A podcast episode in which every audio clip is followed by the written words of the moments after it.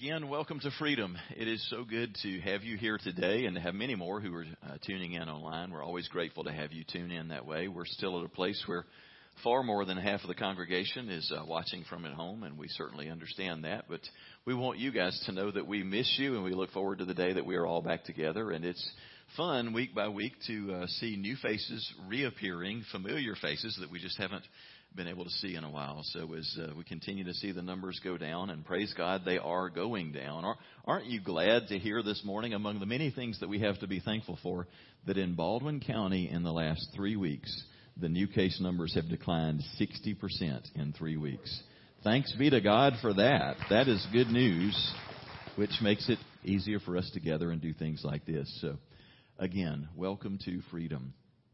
As uh, Brad said, we have a lot to celebrate today, and among those things, we celebrate uh, an anniversary. So happy anniversary to uh, Freedom Church. It was exactly eight years ago on this Sunday, the third Sunday of August, that we uh, had our first public service that, that we had shared with the community. We'd had a little core group for about two months that had been meeting, preparing for that, but that was the public launch eight years ago today, and uh, it's exciting that here on the eighth anniversary that we come together. I think it's kind of cool that God launched uh, both of these churches in the same year, 2012. That uh, these are two eight-year-old congregations that are coming together, but we are definitely celebrating today the marriage of two churches, and it really is in many ways a marriage service that we're having today. The the joining, you know, when a when people get married, it's not just two people getting married, it is two families that are coming together, and that's what's happening today. Two families come together. And as uh, Ken said in an email he sent out this week, uh, it, it is not just going to be the sum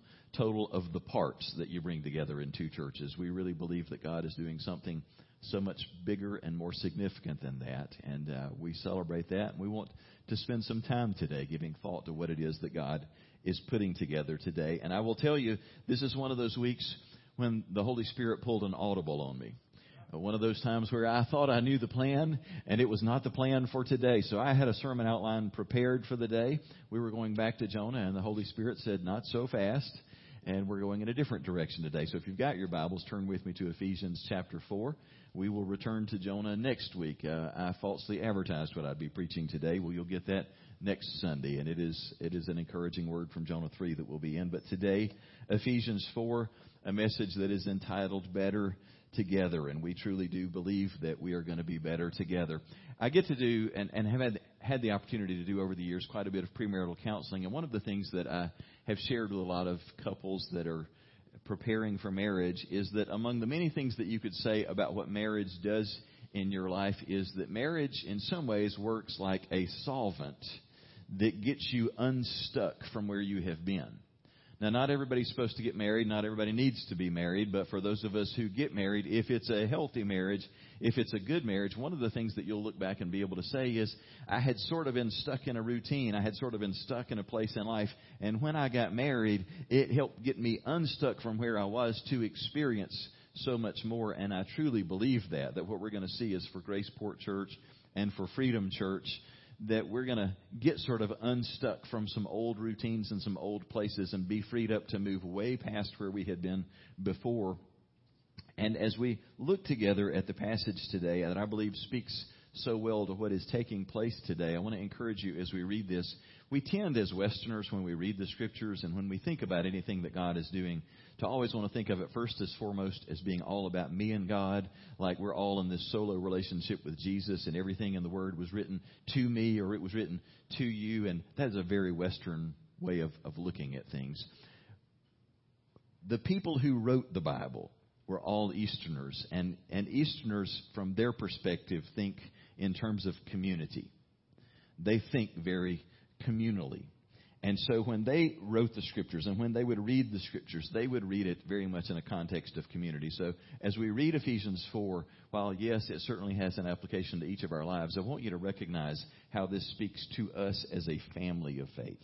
We begin in verse 1 where Paul says, As a prisoner of the Lord, then, I urge you to live a life worthy of the calling that you have received. Of all the verses in the New Testament, this has to be among the five verses that the Holy Spirit over the years has most frequently brought back to mind and just whispered into my spirit, just in a variety of different situations, to say, you live worthy of the calling that you have received. Verse 2. Now, think about this. He's going to spell out what it looks like to live this life worthy of the high calling that we've received from God. When you think about all of the incredible things that God has called you to do, me, us collectively to do, to impact the world, to change the world, to touch the community, and yet when he begins to talk about what this is going to look like, when we live worthy of this calling, we may be a little surprised at the direction he turns his attention. Be completely humble and gentle. Be patient, bearing with one another in love. Make every effort to keep the unity of the Spirit through the bond of peace. There is one body and one Spirit, just as you were called to one hope when you were called. One Lord, one faith, one baptism, one God and Father of all, who is over all and through all and in all. But to each one of us, grace has been given as Christ apportioned it. Now, anybody who's been married for more than five minutes knows that we need every word of instruction that Paul just gave us here about what it's going to take for us to be one. There's a lot of ones in that passage, aren't there? A lot of talk about oneness, but a lot of very practical instructions about what it's going to take for us to be able to be one. There are five truths in this that I want to talk to you about today, and I'm going to just go ahead and say as a disclaimer on the front end, don't get freaked out when halfway through the message, I'm still talking about the first point. Some of you are going to be getting nervous. We're going to need to bring a sack lunch. That's not the case. I, I'm fully intending to spend much of my time on the first point and then move quickly through the others. But of the five things I want you to notice today, the first truth is this that we need to identify, again, thinking as a church, we need to identify what is distinctive about our unique calling he begins in the passage that we read by saying, I urge you to live a life worthy of the calling that you have received. There's something that's distinctive about that. And then in verse 7, the other bookend, he says, To each one of us, grace has been given as Christ apportioned it. Again, we tend to think of that individually, but what I want you to understand is what God does in our lives individually is very much reflective of how God works within church fellowships so that there is a, a, grace on your life. Julie over here has particular gifts and passions and experiences that are going to be different from Forrest, and both of those are from God, and there are going to be some things that you have in common, but some things that are very distinct. And in the same way, as a church, there are some things that we share in common with all other churches, but there are some things that are very distinctive about us. We have a sister church right across the parking lot. Grace Anglican. We are in close fellowship with Pastor Scott and, and with that church, and there's a lot that we share in common. But there are some things that are definitely distinctive that they are called to, that they have grace for, that we don't, and vice versa. And so it's important to understand what it is that that God has portioned out to us that is distinctive about us. Now, to, to think about this, what I, I want to say a couple of things on the front end so that we're clear what we are talking about here. There are five things that are universal to all healthy Christian churches. And those same five things are universal to every follower of Christ individually.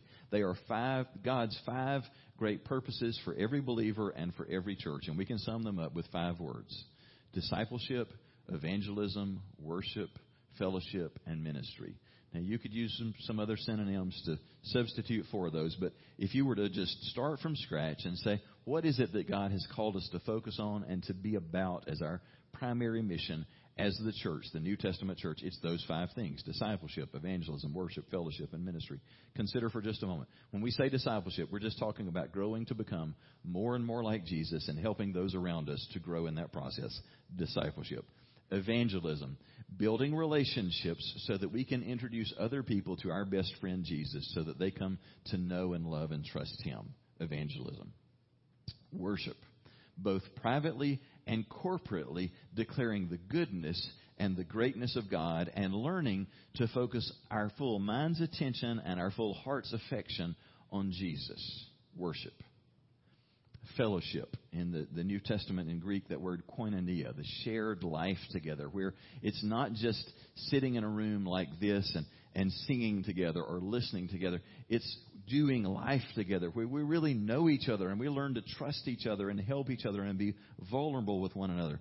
Fellowship. And then the final word, ministry.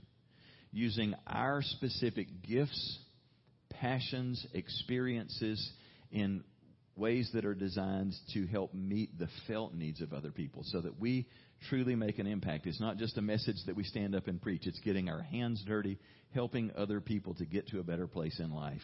So when you think through those five things, would you agree with me? That's what the church is supposed to be about. All five of those things. Are, are we in agreement? This is audience participation time. You can say, uh huh, yeah. We're good with those five. Now, here's the thing. I'm not here to talk about that today. That's the given. That is the backdrop for everything. Every time we're ever together, you can bet we are constantly reinforcing those five things. The only thing that you really need to know about those big five is that every church has a tendency to to wrap itself around one of those five, usually based on whoever the primary leader of the church is, and they will either be the evangelism church, always gospel, gospel, gospel, got to get people led to Jesus, but never really doing the other four, or social ministry, always doing ministry, but never discipling. We'll, we'll get hung up on doing one and neglect the others. We've got to be careful that we're like a five legged table where one leg can't be longer than the others. We've got to, in a balanced way, approach all five of those things. So, with that said, we understand that's the backdrop for everything else we're going to say today. We want to focus on not the things today, not just what we all have in common, but what is unique about our calling. and I'll go ahead and say, just, I'm trying to be practical today. Almost as important as identifying what you're called to do is recognizing what you're not called to do. Pastors really wrestle with this because pastors are constantly bombarded with people who come along and say, You know what we ought to do, preacher? And usually what that means is you know what you ought to do.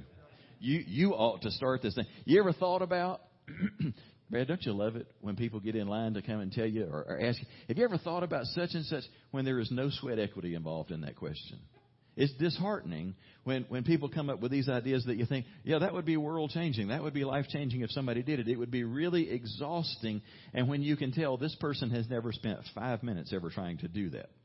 But they want to say, Stone, y'all, you and Caroline, you ought to get busy, and those youth ought to go do this huge thing it's important to get clear on what you are and are not called to do. And so I want to take a moment and say a word about what we are not called to do. This isn't meant to, to be an oppressive thing, but a liberating thing to say we don't have to do it all because we're not Walmart. We're never going to replace our sign with the Target symbol and say we're going to be like Walmart and Target. We're going to offer more than everybody else. Nope. That is not going to be us because we're going to stay, stay streamlined and focused on what we're called to do. There are great things that some other churches are called to do that we are not going to touch. We're not going to start a Christian school here. I think Christian schools are fantastic. We have a fabulous Christian school in Fairhope that is operated by a local church. And man, we support that and cheer for that. I'll tell you a silly aside. You know the very first conversation that I ever had with my wife? She walked in my office when I was pastoring at what was church on the Eastern Shore in those days, and I didn't know her from Adam's house cat. She was somebody who attended our church, and she walked in to ask, "Would you be open to the idea of us moving this little uh, Christian school over here and this this church hosting a school here?" And I said, "No how, no way, not a chance." Am I lying? I mean, she's like, she was kidding me this week about it. It's like, I brought up something about a Christian school, and she's like, "Yeah, I know you don't ever want a Christian school." That's the first conversation she and I ever had was for me to say, "Not a chance." I don't like. I don't know you, but even if I did, the answer is still no, no, no. Not because I hate that. It's not what we're called to do. We are not called to have a weekday uh, preschool program through the week. There are other churches that do a fabulous job with that and who make that an outreach in the community. Praise God for that. That is not our calling we are not called to, to be a church that has 15 different choirs and, and we're going to make choirs our big way of touring the world and, and reaching the world. That, that's not who we're called to be. We are not going to be, we're not called to be a church that Sunday school for all ages becomes the primary program that drives what we do. I love Sunday school. Grew up on Sunday school. Half of what I know about Jesus I learned in Sunday school, I think. But that is not our calling we are not the great event concert church. You know, there, there are churches that they bring in every group, every singer, every famous speaker that they can, and it's just always what's the next event. That is not our calling. We could go for a while on what we're not called to do. But am I helping you get a little bit of a picture of some of what we're not called to do? That is not who we are. But there are some specific things that are very core. They're fundamental to our special, unique calling that God has graced us for. I want to give you five words that help to sum up some distinctives about our calling. If you've got your outline and you, excuse me, if you want to follow along, they're listed there. The first one is the word community or, or fellowship. A major part of, of our calling has to do with this, this very real need that people have that, that's a, a gap in people's lives today where people are finding it harder and harder to find meaningful, close personal relationships. Men, in particular, it's, it's really crazy when you read the statistics where studies have been done about this, about how few people feel like they have even one close friend that they can be open and honest with and really lean into them with the struggles of life. People are just instead substituting all of these casual relationships and social media relationships. But we have a specific calling to create environments where folks can experience Christian community. Of this, we have a deep conviction that the, the most significant growth and learning that happens in a church environment, it happens in circles, not in rows. Let me say that again. The most significant growth and, learn, and learning in church usually happens in circles, not in rows. And that is not about the geometry of worship. I know you guys at Graceport met around round tables. This is not about saying round tables are better than, than rows. Rows are just about efficiency. What we're talking about is that the biggest growth that happens in life doesn't happen because you came to church at 10 o'clock on Sunday morning. It happens in an environment where you get to experience community, and we've got to work this thing down to much, much smaller numbers where you get to know people, where you talk, where you open up, and you really begin to bear each other's burdens and share the joys and struggles of life together. And small group ministry is a core part of what we're about. In our small group ministry, it meets in homes and it revolves around three things. We spend a third of our time sharing a meal together. So much of Jesus' ministry revolved around mealtime. The dynamics change around a meal. So we eat together every time we meet. and in that time, we just share. We laugh and we talk and we just have a good time around a meal. We spend a third of the time around a structured sharing and prayer time. And we spend a third of the time around the Word.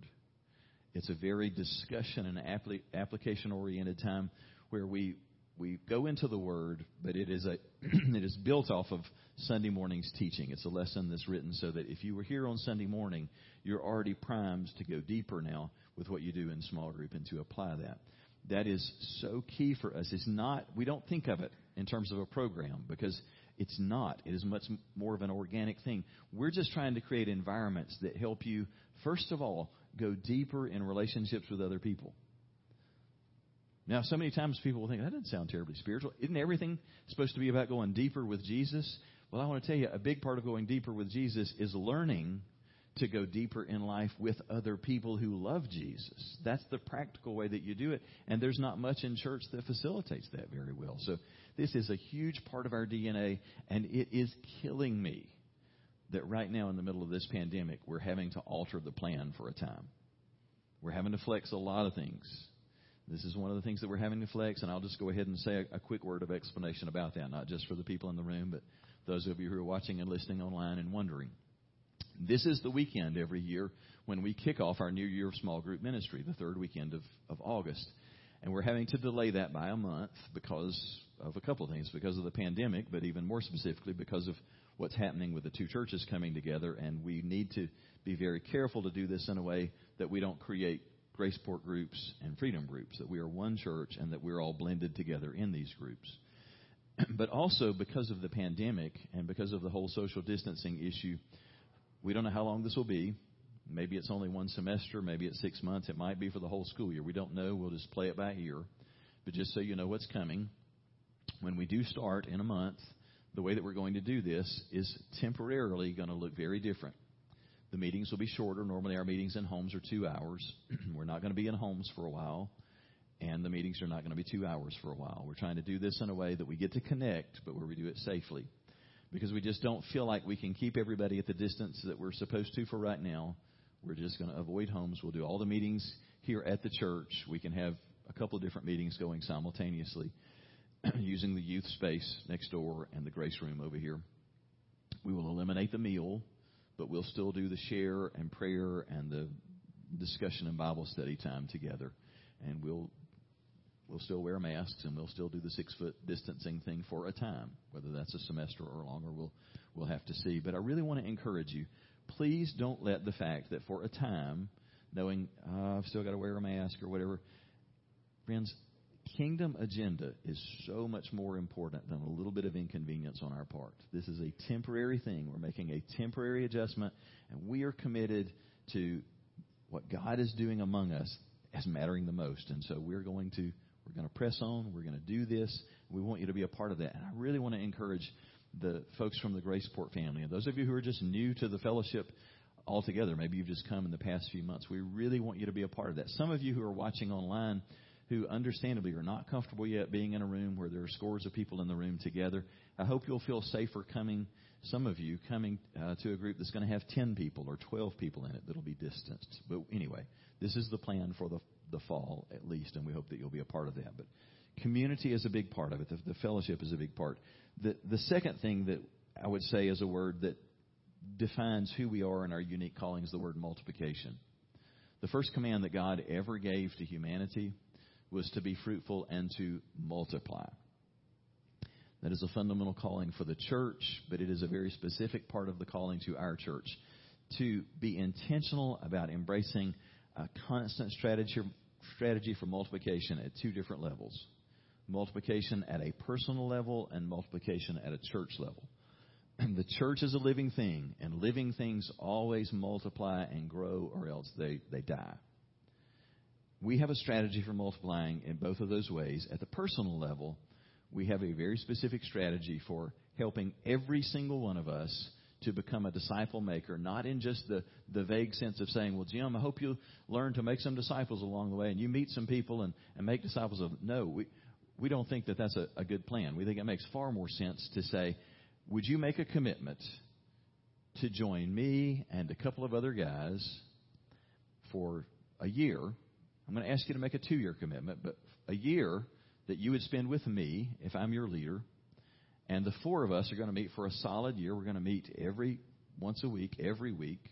And over time, we'll eventually get to the place that we take turns leading what happens in that group. There are three different things we're going to do every week when we meet together. And when that year is up, you're committing that for the following year, at least one year, you'll call together at least two other men ideally three other men, or if you're a woman leading, you'll call together two or three ladies, and that you will meet for a year. You'll ask them to make a two year commitment. It is a multiplying discipleship plan, and it works, and it is profoundly impactful. There are many people in the room right now who have been through this or who are going through this, and it is amazing the level of connection and growth that happens in these things.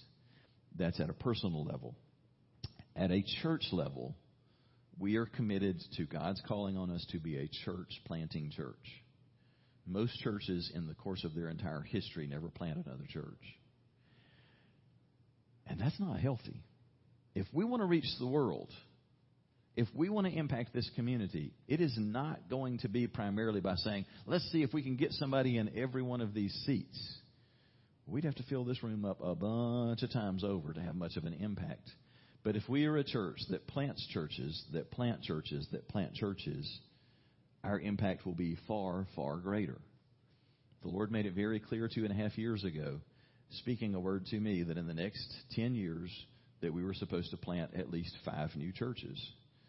And when he said that, I'm thinking, I don't know how in the world we're going to plant one church in that amount of time, much less five churches in 10 years. Well, here we are two and a half years in, and the Lord's let us plant a house church, and now two months ago, a new, more conventional church in Nigeria. That's a second campus for, for Freedom Church. And the crazy thing is, that church is already larger than Freedom and Graceport Fairhope put together. I'm not talking about the pandemic version. I'm talking about the pre-pandemic version of that.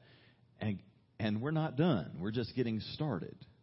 Just, just go ahead and know we're praying toward the next plant. We're already targeting the next place that we're supposed to plant because churches are supposed to multiply when you look at what it costs to operate a church in America and you realize what it what we have to spend per month just to be up and running and over there for $1500 a month we're able to reach hundreds and hundreds of people. It's it's not a hard thing when you really start thinking it through to want to multiply. And so that is a basic part of our DNA. A third word that's key for us is recovery. Churches, maybe without meaning to, tend to fall into the trap of kind of communicating two different things to people when they come into the church and when they have struggles.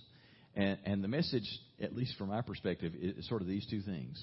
If you're doing bad stuff, really self destructive stuff, or things that are potentially going to blow up your marriage or your family, our first message to you is stop it. You ought not to do that, so quit. Just stop it. And that's not really very effective for the really hard stuff in life, is it? Our second, deeper, more powerful message is if, if plan A didn't work, stop it didn't work, then plan B is go to church, read your Bible, say your prayers, and that'll help you stop it. Well, for some things in life, that does help to stop it. That, those things certainly help us to mature. We believe in all three of those. Go to church, read your Bible, say your prayers. But we recognize that the biggest hurts, most problematic habits and hang-ups in your life, you can go to church the rest of your life. You can read, read your Bible every day for the rest of your life. You can say your prayers every day and still be hung up, still be crippled by that problem. There is a process that you have to work through, a biblical, Christ centered process for working past those things and getting to a place of healing and wholeness. And that's why recovery isn't something that we tack on to who we are. Recovery is a fundamental part of who we are. We, we aren't a church that also lets those people come to our church. We are those people. We recognize we are the fellowship of the broken, but we don't just celebrate our brokenness. We celebrate that in Christ and by working together, cooperating with this process that God has, that He makes us whole again. And so recovery is a major part of who we are. The fourth word is a word you maybe didn't expect to hear, and it is the word deliverance. And when I say deliverance, I, yes, I am talking about demonic stuff. A fundamental part of our calling that is a bit unique is that we focus on all three of the major problematic areas that we all have. Every single person in this room, everybody watching and listening online, struggles with three basic issues in life. The first is you've got the same thing that I've got, and that is a filthy, rotten, fleshly side to you and me that craves things that God doesn't want us to crave, and yet we still crave them. Even if we've been a Christian for 50 years, we still have a, a struggle with the flesh. The second thing is a world system that entices us toward evil. And the third one is the unseen kingdom of darkness where very specific, intelligent beings are assigned to you and to me to do everything possible to turn us away from God's plans and purposes for our lives and to bring pain and chaos into our lives, our families, and, and the people around us. Churches, most churches, focus all of their energy on the first two of those three and have virtually nothing to say about that third one. And there are many problems that cannot be overcome, that can't even be significantly improved unless you know how to address the enemy. And the, the thing of it is, of the three, the demonic is the easiest to overcome. That doesn't mean it's always easy, but compared to the other two, it is far easier to get to victory there than it is the, the other two, especially the flesh.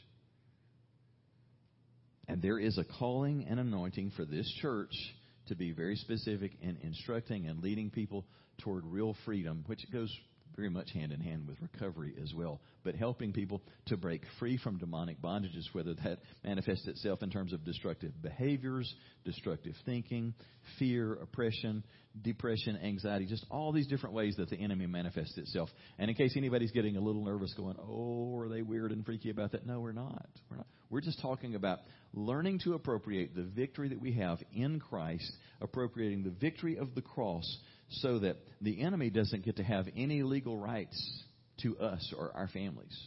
And that we just exercise that. We don't have to spend a lot of time on it. I tell our people, it's like brushing your teeth. It takes about the same amount of time as it does to brush your teeth each day. And we need to be as consistent with that as we are with brushing our teeth. Do it in the morning, do it in the evening. That you take just a little slice of your prayer time to engage in warfare prayer. That we take authority over the enemy. We confess our sins to God, submit ourselves to Him, and we just speak to the enemy and declare in Jesus' name, you don't have any rights or claims in my family. And so I sever those linkings in the name of Jesus. And I declare to you in Jesus' name that you must leave me, my family, my home. And in Jesus' name, you go now to where Jesus assigns you to go, but you don't get to come back. And in place of that, we just welcome the Holy Spirit. I brush my teeth longer than that every day. I can't see what I got rid of most of the time when I brush my teeth. I can't see what I got rid of usually when I engage the enemy in warfare. But I know both of them help me. I guarantee you, we need both. So we, we have a calling to help people get free in that regard. And then the, the fifth and final word that I'll say is particularly a word for us is the word kingdom. Or you might want to write next to that word the word cooperation. Again, churches without meaning to tend to start thinking way too much of the time as if the walls of the church building are, are the kingdom. And that is not the case. The kingdom of God is so much greater than a local expression of the church. The church matters. But we have a calling to be a, a, cooperating church that reaches out and always thinks in terms of how can we advance the kingdom of God and not think in terms of strategies that are going to advance the name of Freedom Church or of Mark Price or Brad McLean. That we don't think in those categories without meaning to. We can think so small. Can I tell you what small thinking does?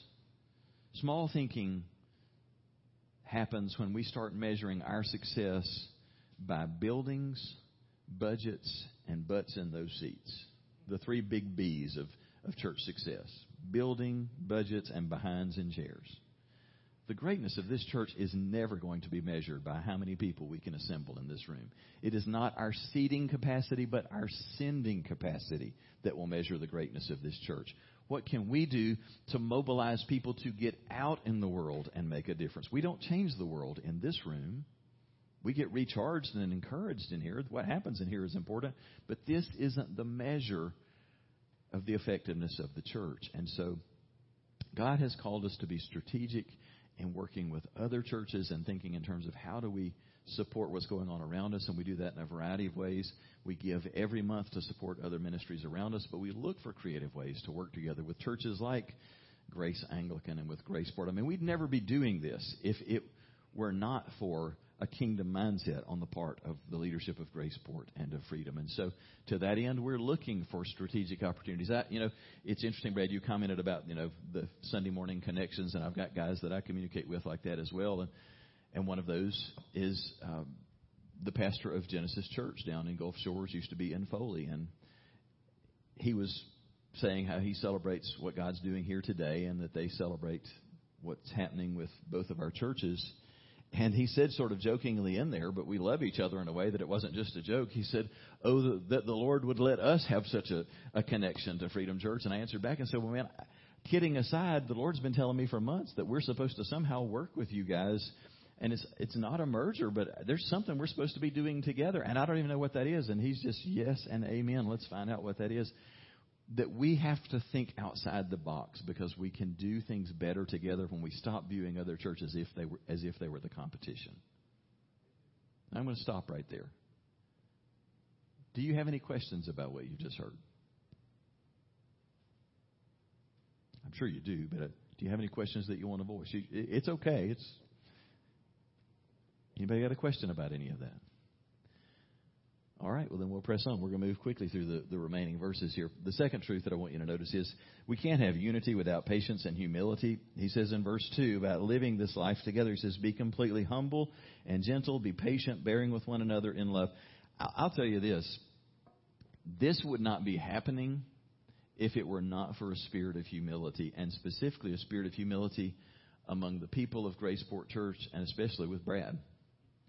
I've been through this process once before and and it was an incredible thing. It, it was challenging and it was difficult on the inside, working out all that has to happen, but the results were fantastic. Mike Meganson was the pastor of Bay Area uh, Baptist Church. Not Bay Area. It's uh, I just went blank on their their name. No, I'm I'm just totally screwing that part up. Anyway, it doesn't matter. He's the pastor of a smaller church in the in the area, small fellowship like we were, and God led us to come together and led them to do exactly what Graceport is doing. And the result of that, it was just two little congregations coming together. But that was one of the two most important things that God ever did in the life of the church. Our two churches put together were less than 200 people, and yet something, it was just like a, a nuclear event took place when you put those things together because suddenly, eight or nine years later, the impact and the number of people involved had multiplied by like eight or tenfold. We, we were a church of a 100 and something people. They were a church of like 50 or 60 people. And we come together, and then suddenly, when you looked back in eight or 10 years, we were a church of, on a typical Sunday, 1,400 people meeting in three services with campuses in three different communities and a, a Hope Center and all these other things going on. And it, it was birthed out of just two little congregations coming together in, out of obedience. But Mike Meganson was one of the few pastors I've ever known who was willing to humble himself, and from the very first conversation that we had, to say, you know what? I don't think I should be the one preaching every week. I don't think I should be the, the point person for this ministry, even though he was a dozen years older than me and far more experienced than me. I, I think that I would be best in a different position, and God bless that. Brad's several years older than me and several years more experienced than me, and he's doing the same thing. That takes great humility. It takes humility for the people of Graceport to say, you know what, we're willing to let go of our name, we're willing to let go of our identity, we're really we're willing to adjust a whole bunch of different things so that we can come together and do this together. That takes great humility. There is no marriage that works well without the things that he's describing here. Humble and gentle, patient bearing with one another in love. This year, more than any other year, is the year that will require patience. How many married people do I have in the room? You're married now or you've ever been married? Most of us. Anybody remember any special patience required in year one of married life? Jackie and I are about to finish our sixth year of marriage, and we have a wonderful marriage. It, I, I don't know of any two people who are better suited for each other than we are. And I thought in the first six months that we were married, we were going to kill each other. I mean, we weren't willing to divorce. I don't know anybody was getting out by death, but I was thinking that might happen. I mean, it was, it was crazy how hard it was, and we were well suited to each other. A lot of bearing with each other that's required, a lot of patience, and that first year where you're having to adjust to so many things is critical. Which brings us to the third point, which is that unity doesn't just happen naturally, it takes effort. He says, make every effort to keep the unity of the Spirit through the bond of peace. I can remember as a young man, I would hear married people talk about a great marriage takes a lot of work. It takes a lot of effort. And I remember thinking, well, that's just crazy. You must have married the wrong person. Because I mean, if you really love somebody, if you go, whoo, all that just that, mm, that magic, that that buzz, that can't be work. It's just got to be a joy all the time. And you think that until you get married, and then you start discovering this thing's hard. This this is wonderful and terrible all at the same time. I mean, truly, the first six months of married life felt like heaven and hell all rolled together in one reality TV show. It did.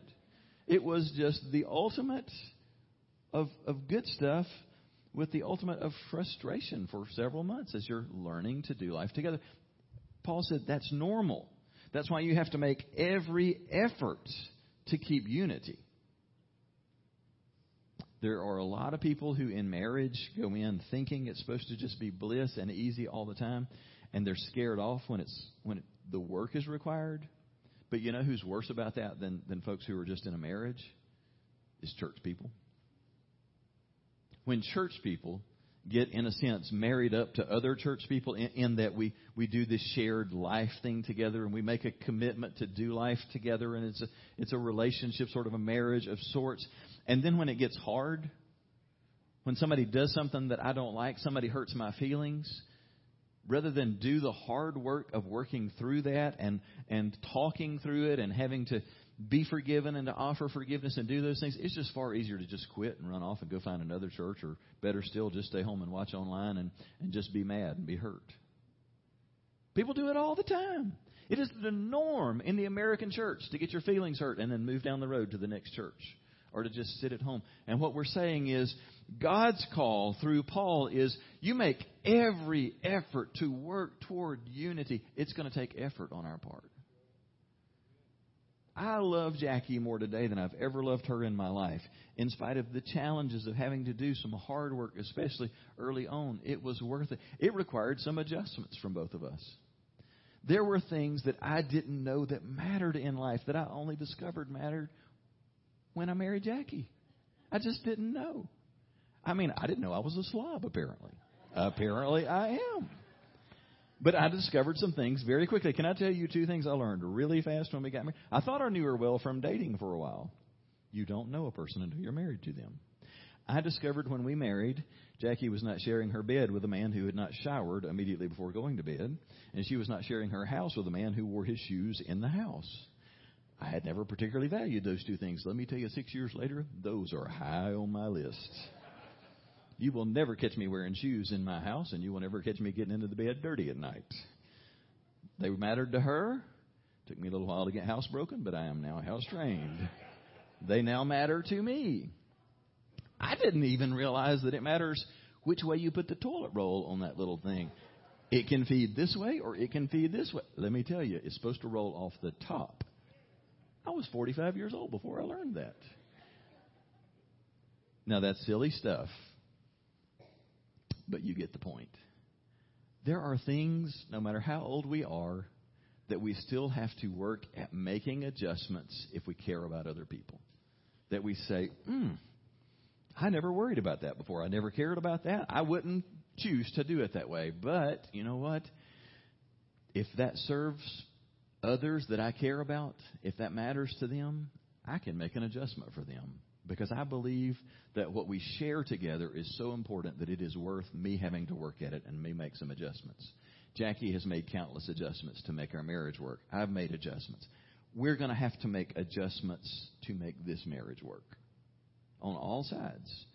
But we have to decide on the front end that it's worth some adjustments for the benefit of what we're going to share together. The fourth truth is this we have far more in common than what we could ever differ over. He says there's one body and one spirit, just as you were called to one hope when you were called. Now, there, there are so many different ways to organize a church, to lead a church, to do ministry. I mean, there's just, it's interesting. In all the details of the Bible, it never gives us A, B, C, D. This is exactly how a church is supposed to be set up, organized, run. Tony, this is exactly how music should be. It's not there. There's no chapter of the Bible that does that.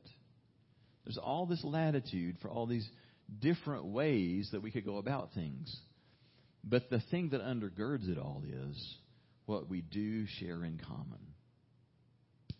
The, all of the, the ones. And you know, when you really get down to it, we can have different opinions about a ton of different things as long as we agree on the fundamentals.